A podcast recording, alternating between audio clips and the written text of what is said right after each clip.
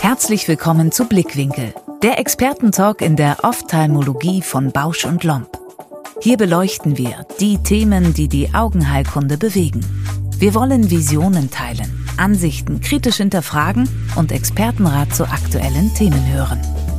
In dieser Podcast-Episode Think Big – Wie Klinikketten erfolgreich werden. Doktor Florian Kretz im Talk mit Doktor Jörn Jörgensen, Gründer und leitender Facharzt der EuroEyes Klinikgruppe. Gemeinsam diskutieren sie die Herausforderungen einer Expansion auf nationaler und internationaler Ebene. Wann gehen Patienten noch zu einem Arzt oder bereits zu einer Marke? Und sie beleuchten den Stellenwert des Austauschs mit Kollegen der Branche. Augen zu und reinhören. Herzlich willkommen hier bei uns im Blickwinkel-Podcast von Bausch und Lomb. Es freut mich heute sehr, Herrn Doktor Jörn Jörgensen von EuroEyes begrüßen zu dürfen zum Thema Think Big, wie Klinikketten erfolgreich wachsen. Hallo, Herr Jörgensen. Hi, hi. Guten Tag. zwanzig dreiundzwanzig feiert EuroEyes in Hamburg seinen dreißigsten Geburtstag. Wie viel ist von dem Unternehmen aus den neunziger Jahren denn eigentlich noch übrig? Och, ich glaube schon, äh, die Hälfte des Personals äh, sind mit den Jahren ja äh, doch mitgefolgt, aber es ist natürlich viele äh, neue dazugekommen. Aber ich denke, der Grundmodus und der Grundton und die Entrepreneurship ist noch das Gleiche, nicht? Also äh, wir haben, also so ein Unternehmen äh, ist ja nur äh, die Leute und dann natürlich viel Know-how und guter Medizin, nicht? Kann man sagen. Sie sind ja wirklich einer der Vorreiter, die quasi auch so viele Standorte national und auch international bis hin nach China jetzt auch noch in der U K mit aufgemacht haben. Wenn man das so ein bisschen unterteilt, diese Expansionsstrategie nach national und nach internationalen Märkten, im nationalen Bereich, was waren denn dort die Schwierigkeiten am Anfang oder auch heute noch, sich zu vergrößern und das Ganze weiter aufzubauen?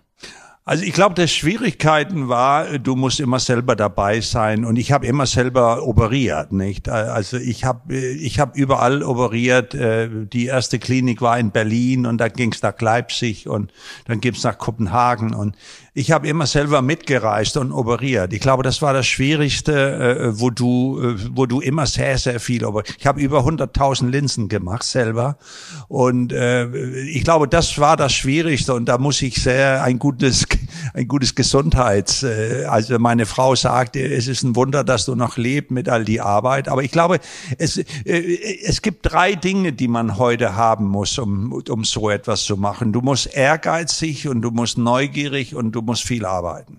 Ich kann Ihnen da nur voll und ganz zustimmen. Was Sie im Großen machen, versuche ich ja im Kleinen und reise selbst zwischen den O P-Standorten in Nordrhein-Westfalen und Bayern hin und her, um eben zu operieren. Bei den hunderttausend Implantaten bin ich leider noch lange nicht angekommen, aber wir gehen quasi stetig auf den Bereich über dreißigtausend im Moment zu. Sie haben ja, wie gesagt, letztendlich ja eine, ist EuroEyes ja auch eine Kette. Wie handhaben Sie da zum Beispiel die Preisgestaltung? Ist die unterschiedlich oder versuchen Sie, dass das auch alles gleich ist, sodass die Patienten überall den gleichen Eindruck kriegen? Das ist ja auch so ein ganz wichtiger Punkt über die Homepage, was die Patienten nachgucken und nach Preisen schauen. Also ich glaube, in Deutschland ist die Preise die gleiche. Die Preise in London ist, ist höher. Die, die Preise in China sind höher. Und in Dänemark sind die auch gleich. Also man muss natürlich, also ich gucke so noch nie so viel auf die Preise. Also wir haben nie so richtig Preisdumping oder etwas gehabt. Also wir haben immer eine eine normale Preispolitik geführt. Aber natürlich ist da internationale große Unterschiede. Der Londoner Markt ist ganz anders und der chinesische Markt ist auch. Also in China, wenn man äh, multifokale Linsen äh, implantiert, bekommt man äh, so hundert äh, oder zwölf bis vierzehntausend Euro beide Augen. Und äh, in Deutschland ist ja das nur die Hälfte. So, also es ist sehr, sehr unterschiedlich. Und da hast du natürlich äh, Leute, die das immer observieren. Aber es ist jetzt nicht so, dass wir rausgehen und gucken, äh, wenn einer in, in Leipzig das billiger macht, dass wir da mitziehen. Also wir haben das immer ganz konstant gehabt. Ich glaube nicht, dass du äh, irgendwo Preispolitik machen kannst. Also, äh, also du hast deinen Preis und den haben wir immer durchgezogen. Werbung. Sie denken, I O L-Explantation geht nur kompliziert? Wir überzeugen Sie gerne vom Gegenteil. Mit der Jünemann-Explantationspinzette von Bausch und Lomb greifen Sie die Linse direkt im Kapselsack und ziehen sie anschließend problemlos durch den Inzisionstunnel heraus, ganz ohne die Linse vorher aufwendig zu zerschneiden. Mit dem Aktionscode Blickwinkel zwanzig erhalten Sie das Produkt mit einem Preisnachlass von zwanzig Prozent auf den Listenpreis. Alle weiteren Informationen zur Aktion finden Sie in der Folgenbeschreibung. Werbung Ende. Ja, ich glaube, in erster Linie zählt einfach für Patienten die Qualität und vor allem eben auch die Erfahrung und das Renommee, das dahinter steht und nicht unbedingt der Preis. Hat für Sie die Abrechnungsthematik, vor allem im E B M für G K V-Versicherte, da jemals eine Rolle gespielt oder haben Sie einfach auch von Anfang an gesagt, nein, wir äh, gehen quasi wirklich nur in den Privat- und Selbstzahlermarkt hinein, wo man sich etwas leichter tut, eben standortübergreifend auch in Deutschland die gleichen Preise anzubieten? Nein, wir haben nie, also es gibt natürlich, das wissen Sie auch selber, es gibt, also alle unsere sind Selbstzahler, aber die versuchen natürlich, wenn die Privatversicherer doch über die Privatkasse das zu machen, und da läuft man ja immer in die, die Problematik rein, dass man dann eine G O E-Rechnung, und das ist mit einem sehr viel hohe Multiples, und aber die haben das vorher unterschrieben, aber es gibt ja immer Es gibt ja immer Differenzen, und wo sie denn sagen, meine Kasse sagt, dass du viel zu hoch abrechnet und, und, und. Aber ich denke, wir, wir sind hundert Prozent alles, unser sind Selbstzahler. Also, aber wie gesagt, äh, Privatversicherten versuchen das natürlich auf eine G O E-Rechnung. Und da ist dieses Störfeuer, manchmal kommt rein, er kann sich nicht erinnern, er, er hat das unterschrieben, äh, dass er das immer selber tragen muss, und äh, lässt sich dann natürlich leiden von seiner Privatkasse, die sagt, du kannst nicht das fünfzehnfache äh, Multiple äh, irgendwo verwenden, und äh, das ist Betrug und so weiter, nicht? Also, wir haben ja auch, sonst rechnen wir alles über Pauschalen ab. Und das macht das Leben natürlich äh, einfacher, aber wie gesagt, zwanzig Prozent sind privatversichert, und die versuchen natürlich äh, trotzdem über ihre Privatkasse einen Zuschuss zu kriegen. Und versuchen Sie dann, oder haben Sie quasi die G O E als Leitlinie genommen, oder ist es ein System, das Sie sich auch wirklich einfach selbst mit ausgedacht haben, um es einfach für Ihre Mitarbeiter, aber auch für die Patienten verständlich zu machen?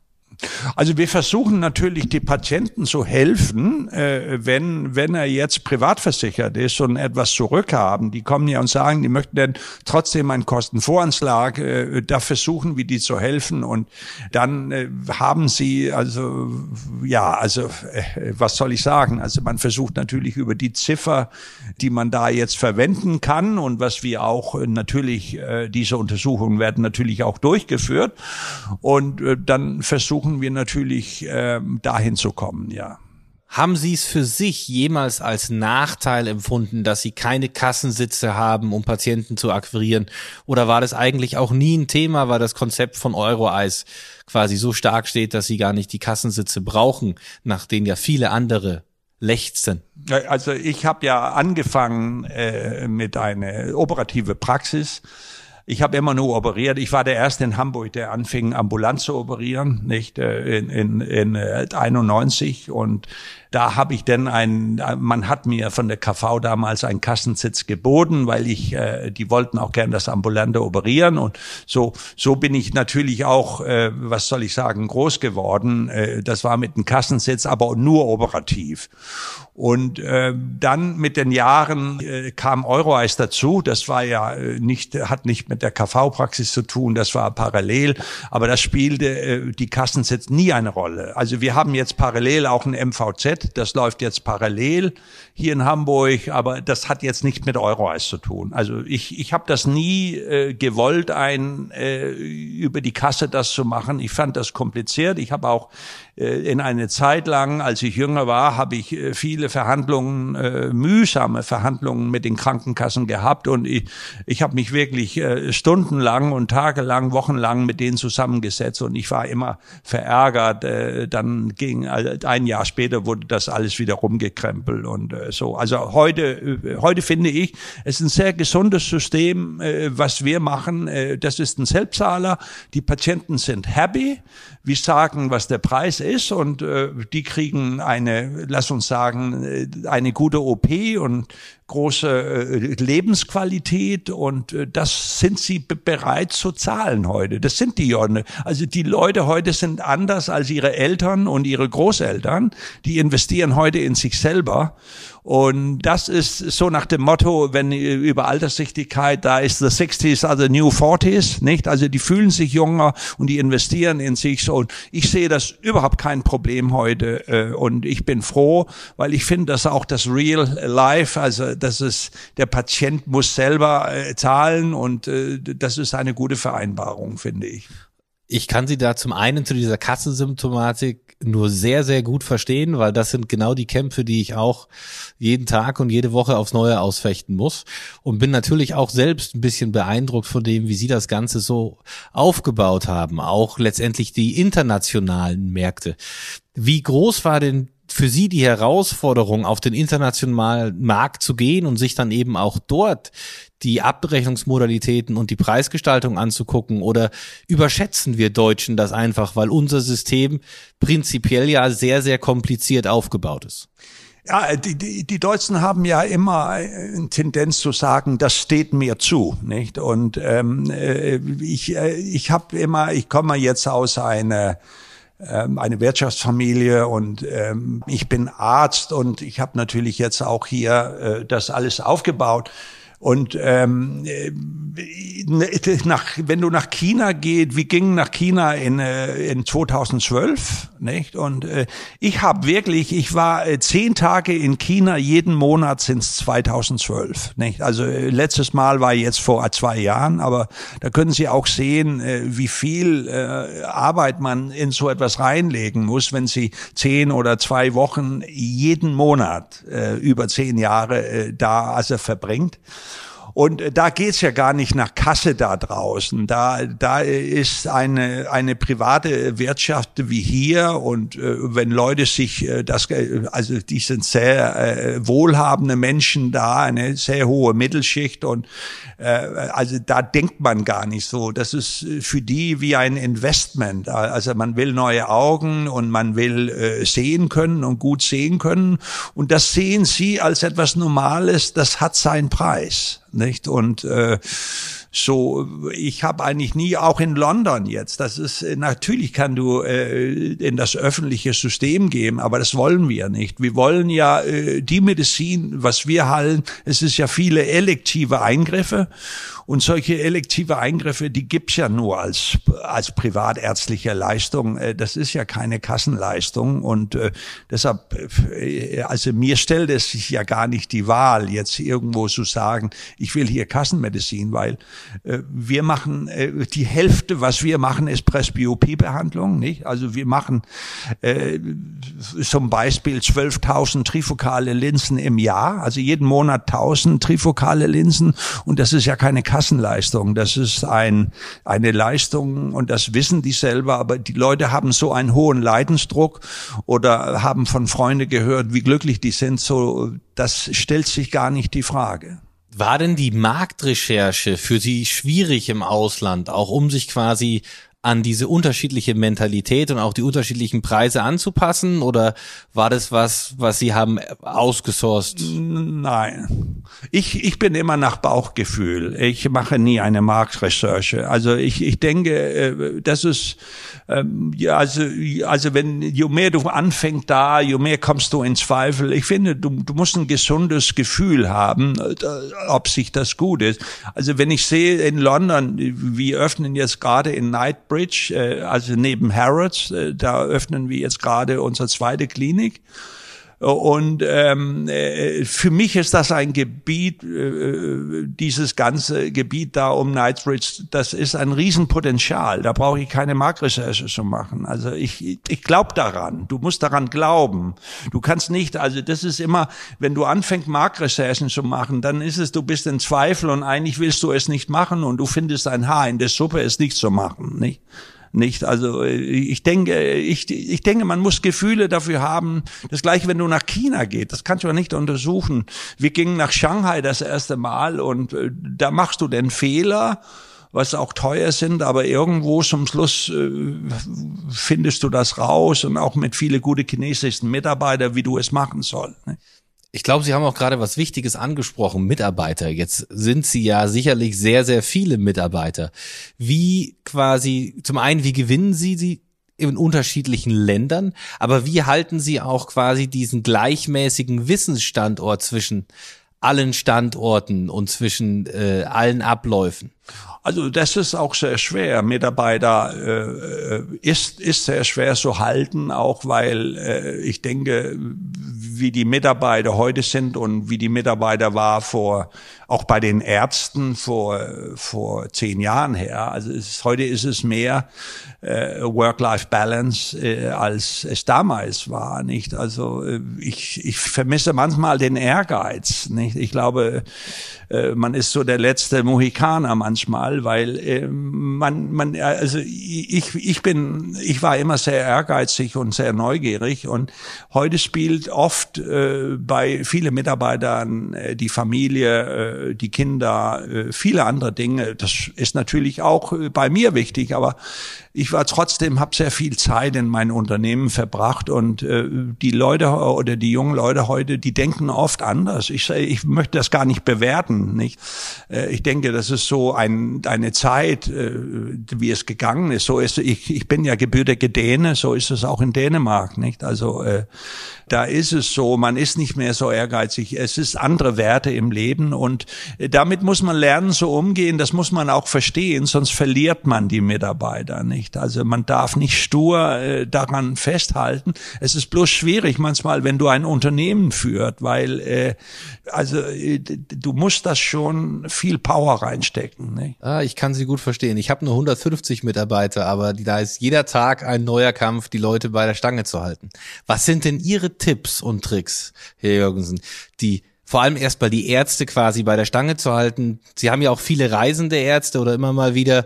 Wie kriegen Sie die motiviert, das zu machen? Ja, das ist schwer. Ich weiß das nicht. Ich glaube, man muss selber ein bisschen ein Vorbild sein. Wenn ich hier immer auf dem Golfplatz rumlaufen würde, ich glaube, dann würde es, also ich glaube, die meisten verstehen, wenn wenn der Chef selber immer dabei ist und äh, aber Ärzte, ich glaube, das ist eine Kombination von ähm, natürlich das Ökonomische spielt immer eine Rolle, aber auch natürlich, äh, dass man die richtige Technologie hat, dass man gute Medizin macht.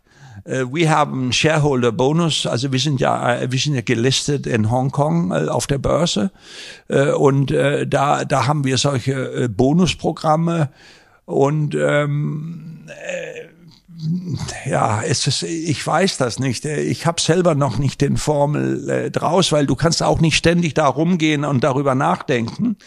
Äh, so, und du kannst dich ja auch nicht versuchen, nett zu machen oder irgend. Du bist, wie du bist. Aber äh, ich glaube, du musst ein Vorbild sein und ich glaube, du musst gute Medizin machen und du musst gut zahlen und äh, du musst es interessant machen. Es muss ein interessanter Arbeitsplatz sein. Nicht, äh, es darf nicht nur so Masse, Masse, Masse und äh, es muss auch Zeit sein äh, irgendwo und natürlich finden die auch bei uns interessant, äh, äh, wir kaufen jetzt etwas in Frankreich und äh, jetzt äh, die können nach London gehen und äh, wir haben mehrere Mitarbeiter, die sind in China, also das ist auch so interessant für die, so so rauszukommen, also es ist auch bei uns, äh, du kannst auch Karriere machen, nicht? Und äh, ich war, es, es ist, glaube ich, es ist multifaktoriell.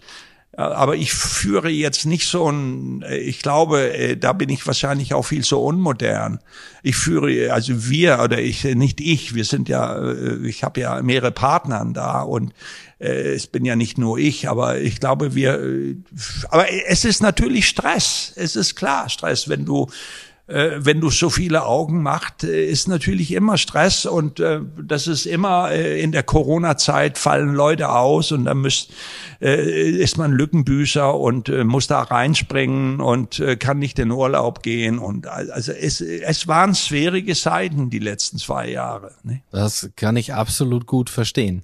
Sehen Sie denn einen Unterschied in Bezug auf die Mitarbeiterbindung, gerade wenn Sie jetzt zum Beispiel Ihre Optiker, Optometristen mit den Ärzten vergleichen? Oder kann man schon sagen, da ist die Work-Life-Balance und die ganzen Faktoren, die Sie gerade genannt haben, für beide Gruppen letztendlich gleich zu bewerten, um die langfristig zu halten? Also ich glaube, die ähm, die Ärzte ist oft mehr Life-Work-Balance. Also Optiker, also es ist sehr unterschiedlich.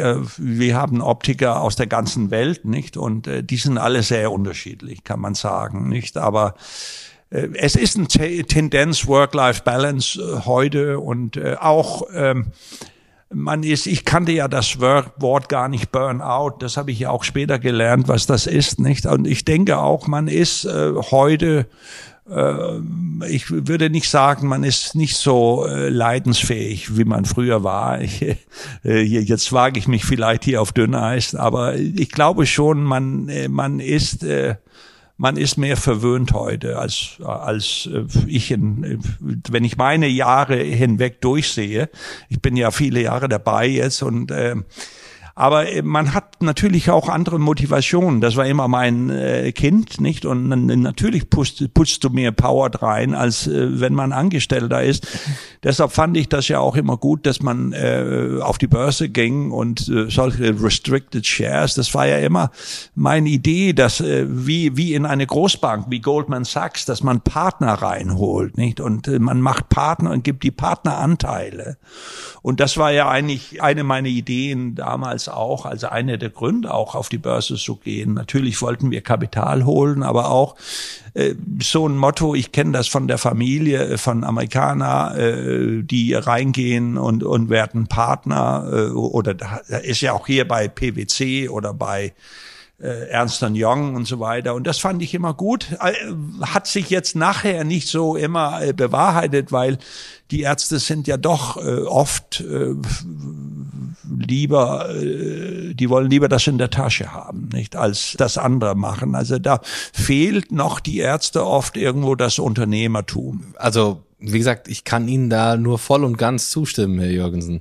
Ich kann da auch gar nicht mehr viel dazufügen, weil meine Erfahrungen da absolut ähnlich sind. Aber wir wechseln jetzt mal so ein bisschen die Perspektive und zwar auf den Patienten. Klar, Sie stehen quasi auch immer mit dahinter, aber steht für den EuroEyes-Patienten der individuelle Arzt als Person im Vordergrund?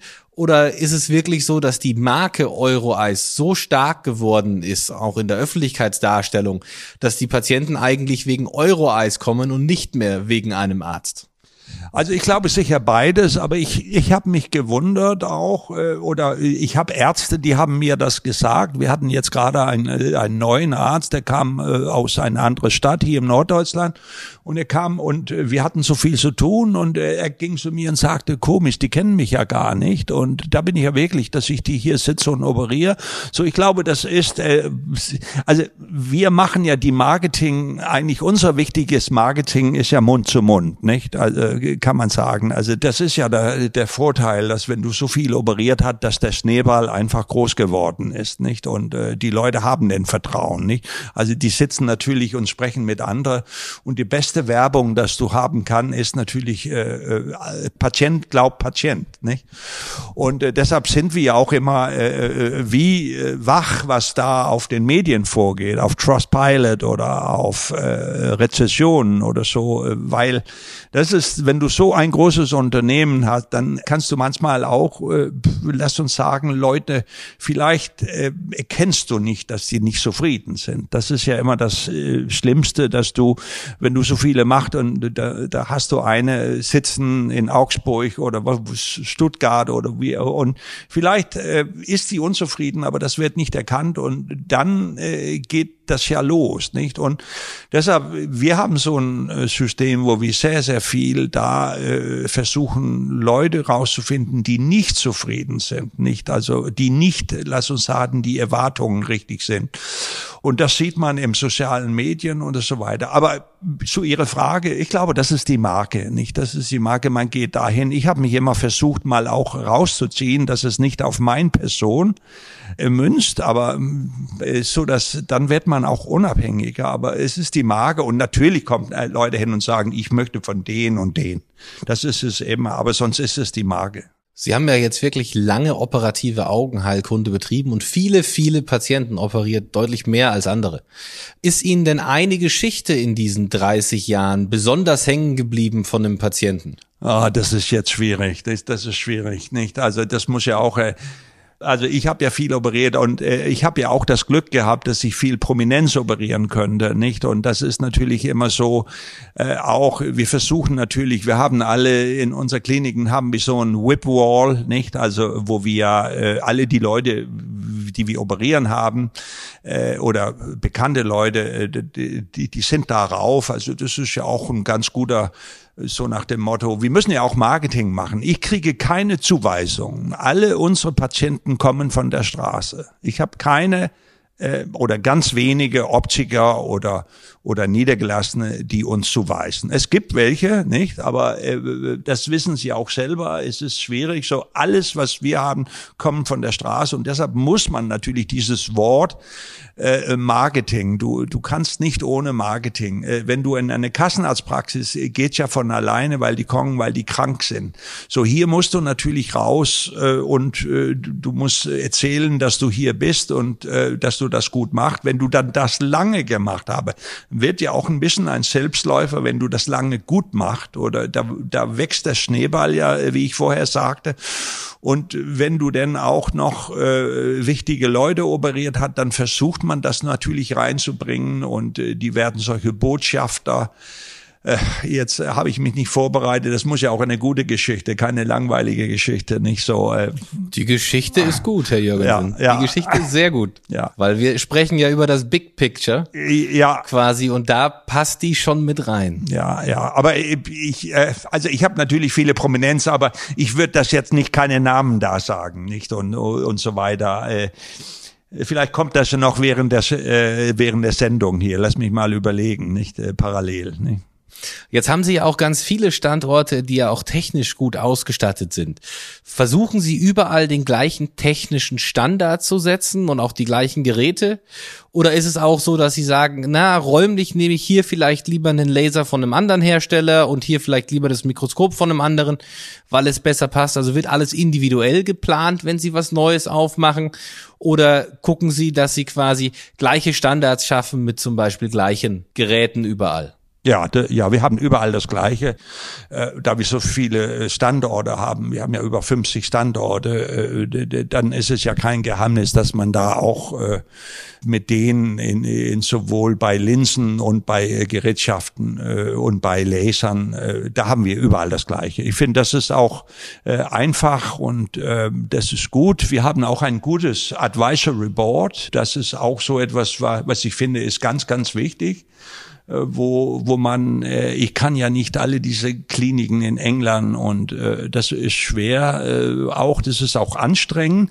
Äh, ich würde sagen, wir haben sehr viel Glück gehabt, dass wir immer, glaube ich, wir lagen ganz richtig und äh, du kannst ja auch bei Linsen, viele haben Lin- Linsen eingesetzt, die wurden, die haben sich eingetrübt und äh, haben große Probleme gehabt, also wir, wir, wir lagen immer ganz, ganz gut und das ist Glück und ich habe ein Advice Report mit Herrn Auffahrt, mit Herrn Dick, mit äh, mit Professor Neuhahn in München, mit mit einem Chinese und mit Reinstein und äh, wir wir treffen uns so zwei, dreimal im Jahr und äh, setzen uns hin und das ist wirklich Arbeitsmeeting, äh, wo man äh, wirklich sitzt und Und das macht auch Spaß. Das muss ja Spaß machen auch. Und äh, dass man denn das, äh, dass man äh, das Erlaubnis hat, denn äh, auch äh, auch das Geld zu haben, dass man äh, vieles äh, ausprobieren kann und gute Technologie kaufen kann. Das ist ja fantastisch. Wenn du denn auch gute Leute haben als Berater, was willst du mehr? Bei mir ein bisschen anders, aber ich habe eben einfach deutlich mehr oder hauptsächlich Kassenstandorte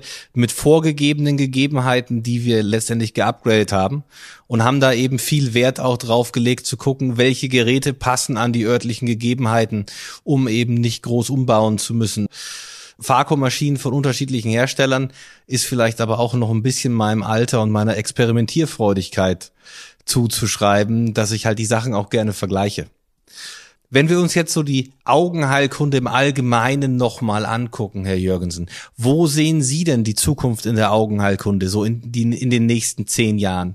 Werden wir uns immer weiter spezialisieren, wie es ja in den U S A schon der Fall ist, mit Retinologen, Vorderabschnittsspezialisten, Hornhautspezialisten? Oder wird es da wieder eine Verallgemeinerung geben der einzelnen Fachbereiche? Werden gewisse Sachen noch weiter privat ausgelagert werden? Welche Prognose können Sie für die Zukunft in Deutschland abgeben? Also ich glaube, ich glaube mit dem M V Z, ich glaube, das ist läuft läuft äh, raus, nicht? Also ich glaube, dass äh, das wird in Pensionshände enden, nicht? Mit so einer Rendite von fünf bis sechs Prozent. Also das war ja so, denke ich.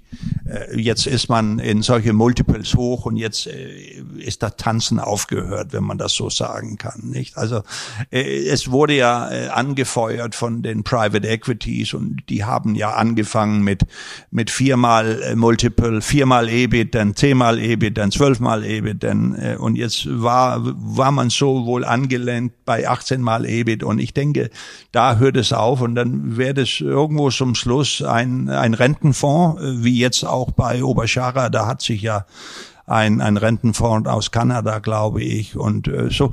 Es kommen ja auch politische jetzt äh, Gespräche, ob das, äh, also so, ich glaube, das ist etwas, was rausläuft, politisch und auch wirtschaftlich und ähm, so. Ich glaube, ich glaube auch, also ich glaube, wir sind auch groß, aber wir sind ein, wir sind ein Ärzteunternehmen. Also die die meisten von unserer Aktien werden von alle Ärzte gehört, nicht? Also jetzt, wir hatten ja gerade das Glück, auch den Reinstein in, in London, den haben wir übernommen und der ist jetzt auch Shareholder geworden, der ist Partner geworden. Und, und so möchte ich eigentlich gern. Also ich, ich möchte am liebsten äh, so etwas machen, aber mich nicht mit Hedgefonds oder Private Equity. Ich finde, ich, ich, ich, ich rede lieber mit Herrn Knorz oder mit Herrn Auffahrt und, oder Reinstein und, und versuche da eine Strategie festzulegen, nicht? Wir haben so etwas, wo wir sagen, Äh, unser, äh, unser Akquisition, also äh, Acquisition, also unser Kauf, äh, das würden wir äh, machen äh, auf solche individuelle, gute Preise, also so eine wie Sie. Also ich glaube, das ist ein, ein gutes Unternehmen und ich, ich glaube, so etwas könnte ich mir vorstellen, also so etwas Ähnliches oder wie Reinstein. Jetzt sind wir in Paris nächste Woche und gucken uns da auch so ein Privately Owned an. Also das ist für mich interessant, dass man das unter sich macht und wo man Ärzte spricht. Ich will nicht mit einem BWLer sprechen, ich, ich will mit einem Arzt sprechen und da möchte ich Spaß haben und das möchte ich äh, entwickeln. Ja, wir kommen auch langsam quasi schon zum Ende und eine für mich ganz wichtige Frage, es gibt ja inzwischen auch größere Ketten, gerade in China, die auch wirklich ein eigenes Curriculum ausgearbeitet haben für ihre Ärzte. Hat EuroEyes auch sowas, um wirklich quasi den Standard hochzuhalten oder ist das noch was, was quasi Sie den Ärzten auch ein bisschen selber überlassen? Nein, also wir wir haben, wenn neue Ärzte dazukommen, die müssen natürlich High-Volume-Ärzte sein, nicht? Also wir können natürlich keine, wir machen viel Refractive Lens Exchange und Sie wissen ja, wenn man eine trifokale Linse reinsetzt, das gibt keine Sulkuslinsen, nicht so. Also du darfst keine hintere Kapsel kaputt machen und wenn die meisten haben nicht so viel I C L gemacht, also wir machen sechstausend I C L im Jahr und und die müssen natürlich gut laufen. laufen und äh, das sieht leicht aus, aber es ist nicht immer leicht und äh, die Leute werden oder die Ärzte werden freigegeben, äh, kann man sagen, released, äh, wenn die bei uns voroperiert haben und die das alleine machen können, nicht? Also so, da da ist ein, ich habe jetzt das nicht so, also das wird, also die, die also obwohl die, was weiß ich, zweitausend, dreitausend Katarakte gemacht habe, wenn die anfingen mit I C L oder Smile, was die oft nicht gemacht haben, dann muss das erst freigegeben werden. Ja, die Anfänge sind da oft schwieriger und viele unterschätzen ja auch, dass so eine I C L einzusetzen oder auch mal einen Smile-Lentikel zu befreien und rauszuholen, ohne zu viel Druck auf den Schnitt zu bringen, durchaus schwierig sein kann. Ja, ja, ja, klar. Nee, also man glaubt natürlich, aber äh, äh, es gibt viele Fallgruben da. Herr Jörgensen, wir sind auch schon am Ende angekommen. Ich glaube, wir hatten eine wunderbare Diskussion zum Thema Think Big. Es ist wirklich beeindruckend, was Sie in Ihrer Karriere geleistet haben und auch anderen als Vorbild dadurch vorleben konnten. Und auch dieser Ansatz zu sagen, ein von Ärzte geführtes ärztliches Großunternehmen, das international tätig aufgebaut zu haben. Von meiner Seite auch nochmal vielen Dank für das Gespräch. Okay, Dankeschön. Und es können alle wieder die Augen aufmachen und sich auf die nächste Folge Blickwinkel, dem Expertentalk der Ophthalmologie, freuen. Vielen Dank fürs Reinhören. Empfehlen Sie uns gerne weiter. Und um keine Folge mehr zu verpassen, nutzen Sie die kostenlose Abonnierfunktion unseres Podcasts. Wir freuen uns auch über Ihr Feedback. Welche Expertinnen und Experten sollen zu Wort kommen? Möchten Sie selbst vielleicht auch ans Gastmikrofon? Oder welche Themen braucht es unbedingt im Blickwinkel-Podcast? Dann schreiben Sie uns eine E-Mail an die Adresse blickwinkel at bausch punkt com. Bis zur nächsten Folge von Blickwinkel, der Expertentalk in der Ophthalmologie von Bausch und Lomb.